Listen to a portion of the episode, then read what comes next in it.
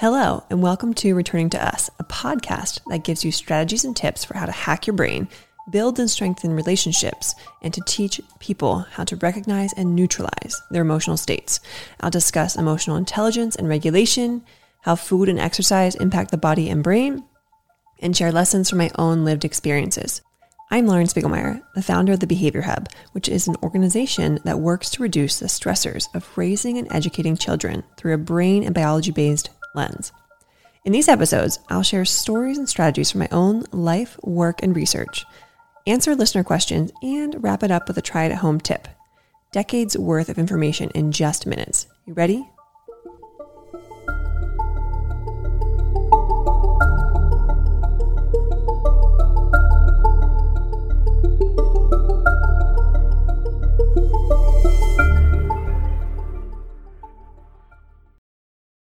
Right. Today, talking about self care slash, I don't love that word because it's just like a, a hot word right now, but we're talking about managing your stress, managing your stress, calming your nervous system, keeping everything neutralized and balanced.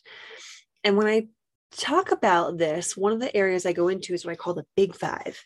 And the big five are these five areas of stress management that if we address all five in in microdoses and across a period of time and get all five kind of under control, then we we are doing pretty darn well. So, what are the five? Are you eating good food, real food, whole foods, the right foods for your body? Are you getting enough water, hydration? Are you getting not only enough sleep, but quality sleep? Are you socializing or are you keeping a, a network of people that you're closely connected to? And are you moving your body? We could call that exercise, but doesn't need to be called that. It's just movement. So, those are your big five. Take care of those big five things in life, and you're pretty well off um, in terms of like overall stress management and overall well being. I mean, we could always add a couple others, like you could put financial status or uh, literacy, as well as a couple other things. We're going to hone on these five because these are the ones that are most connected to like your brain and body. So, what does this look like for me? Okay, so food. For me, it looked like I was feeling bloated, not very good, not a lot of energy. So I switched my food intake to real whole organic foods. That's expensive. You go to the grocery store and buy organic foods. It's not cheap. So then I started doing some research. What and how can I get cleaner foods cheaper? Well, I can bypass the middleman. I cannot buy from the grocery store. I can buy direct from the farmer, farmers markets, something called a community supported agriculture, or buy from organizations like Imperfect Foods or Misfits Markets, where the food is going to go bad or they overproduced or the food doesn't look nice enough to go to the grocery store. And that process, as well as cutting out gluten and dairy, because they were allergens, and we'll talk about the top eight allergens and how that impacts your body. Um, cut out sugar, or at least you know not eating as much sugar. And I'm not I'm not overly strict. I mean, I I adhere to this diet or like these food restrictions, but not so much that if I'm not out and I want something that if I'm out and I want something, I'm not going to have it. That said, over the course of a long time to be able to, to do all of these things, I have so much more energy. I sleep better. I think more clearly. I'm more emotionally stable. There are so many positive impacts that have come from changing the food I eat, how I eat, when I eat, all these different things. Water. Pretty simple. Half your body weight in ounces every single day. Stay hydrated. Helps your brain to think clearly, helps your brain neurons to wire and fire better together. Pretty self explanatory. Sleep. Try to get seven and a half hours at least between seven and eight. Um, there's a whole scientific process that needs to happen at night to clear out all the crap from your brain. That takes three REM cycles. There's space in between those REM cycles. So, about seven and a half hours is what we need scientifically, even if we think we don't. That process can't happen any faster. So there is that. Sleep social. So trying to build network, keep a network, or grow the network you already have. Deep connections with people that you are frequently and regularly staying in contact with, so that when you struggle or when they struggle, you can support each other. That's a really powerful thing. We grew our brains out of the hunter gatherer era. We were in tribes, we were connected to people, we lived near, slept near, cooked near, did everything near people. We were connected to those people, we engaged with those people. That's how our brains developed. Our brain still needs that to stay calm. So if we isolate and only spend time with ourselves, our family, our direct uh, nuclear family, we are missing out on the potential to keep our systems more balanced by connecting with other individuals that we are close to. And last, exercise movement, just moving your body every day, five ten minutes a day. Ideally, some type of exercise program, whether that's yoga, barre, Pilates, strength training, um, CrossFit, swimming, spinning. I don't care what it is, just move your body. And it could be as simple as like a quick online YouTube workout. It could be going to a class. It could be downloading an app. It could be making up your own, or it could be just walking, just just physically moving your body. So those are just a few examples of the different areas and what you could put in there.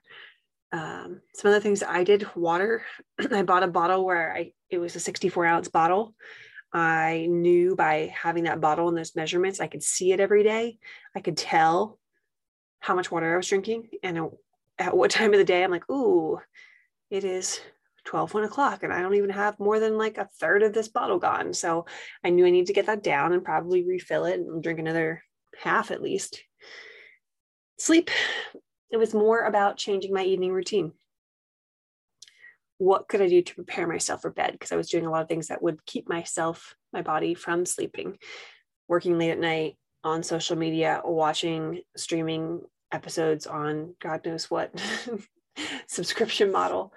So removing that or reducing that helped me to get to bed earlier, help me to not be as alert and awake late at night, and help me to sleep more soundly social just making sure that i am attending events and, and doing things. And i'm like 50 50 introverted extroverted. I love social events. I don't love massive like parties. I like smaller gatherings. Uh, i also like my time alone to kind of rejuvenate and re-energize. But it's really important for me to also deeply connect with people. So something i love to do is host wine studies. I have a somewhat deep knowledge in wine and used to work in the wine industry and i like to host like dinner parties where 10 12 20 max and i usually don't like to hold them that big. Come together we eat and then while we eat we, we taste through some wines and i talk about the characteristics of the wine where they came from price points all these different things. So that's really fun for me and that really fills me up and we do that once a month. And then there are other things I periodically reach out to people when they're on my mind. I schedule something once a week or once every two weeks or once a month with certain individuals and friends. Lots of things to just keep my connections strong. And movement. Um, I like to walk. I like to be in nature. I like to hike. So a lot of that. I like to bike, I like to sup board. Um, and then really it's just for me i like strength training. So i like going to the gym and i only go for like 20 30 minutes three max five times a week usually three or four times a week and 20 minutes seems feasible and realistic to me. And i play a podcast while i'm doing that i listen to music whatever i do but the time goes really fast and i enjoy that time to myself. So those are just a few ways that i integrate the big five into my life. It might look very different for you what matters is that you're thinking about all five areas and how to improve each one. Okay, so I want you to think about here for a second. There is a continuum of self care. And I'm going to kind of describe what this continuum is to you. So you have four different areas. You've got healthy category, reacting, injured, ill. So those categories are beside each other. On the like preventative side of the spectrum, you've got healthy.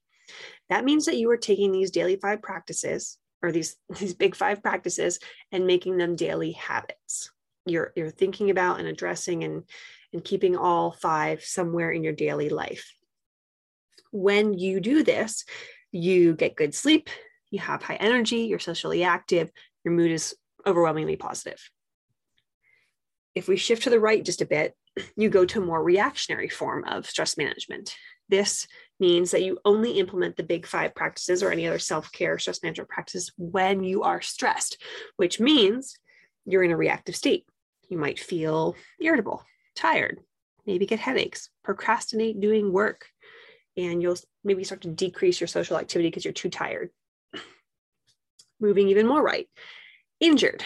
When you are in the injured category, you feel so overwhelmed, so stressed out, you don't even know where to start and you have feelings of maybe anxiety or depression or hopelessness or even anger.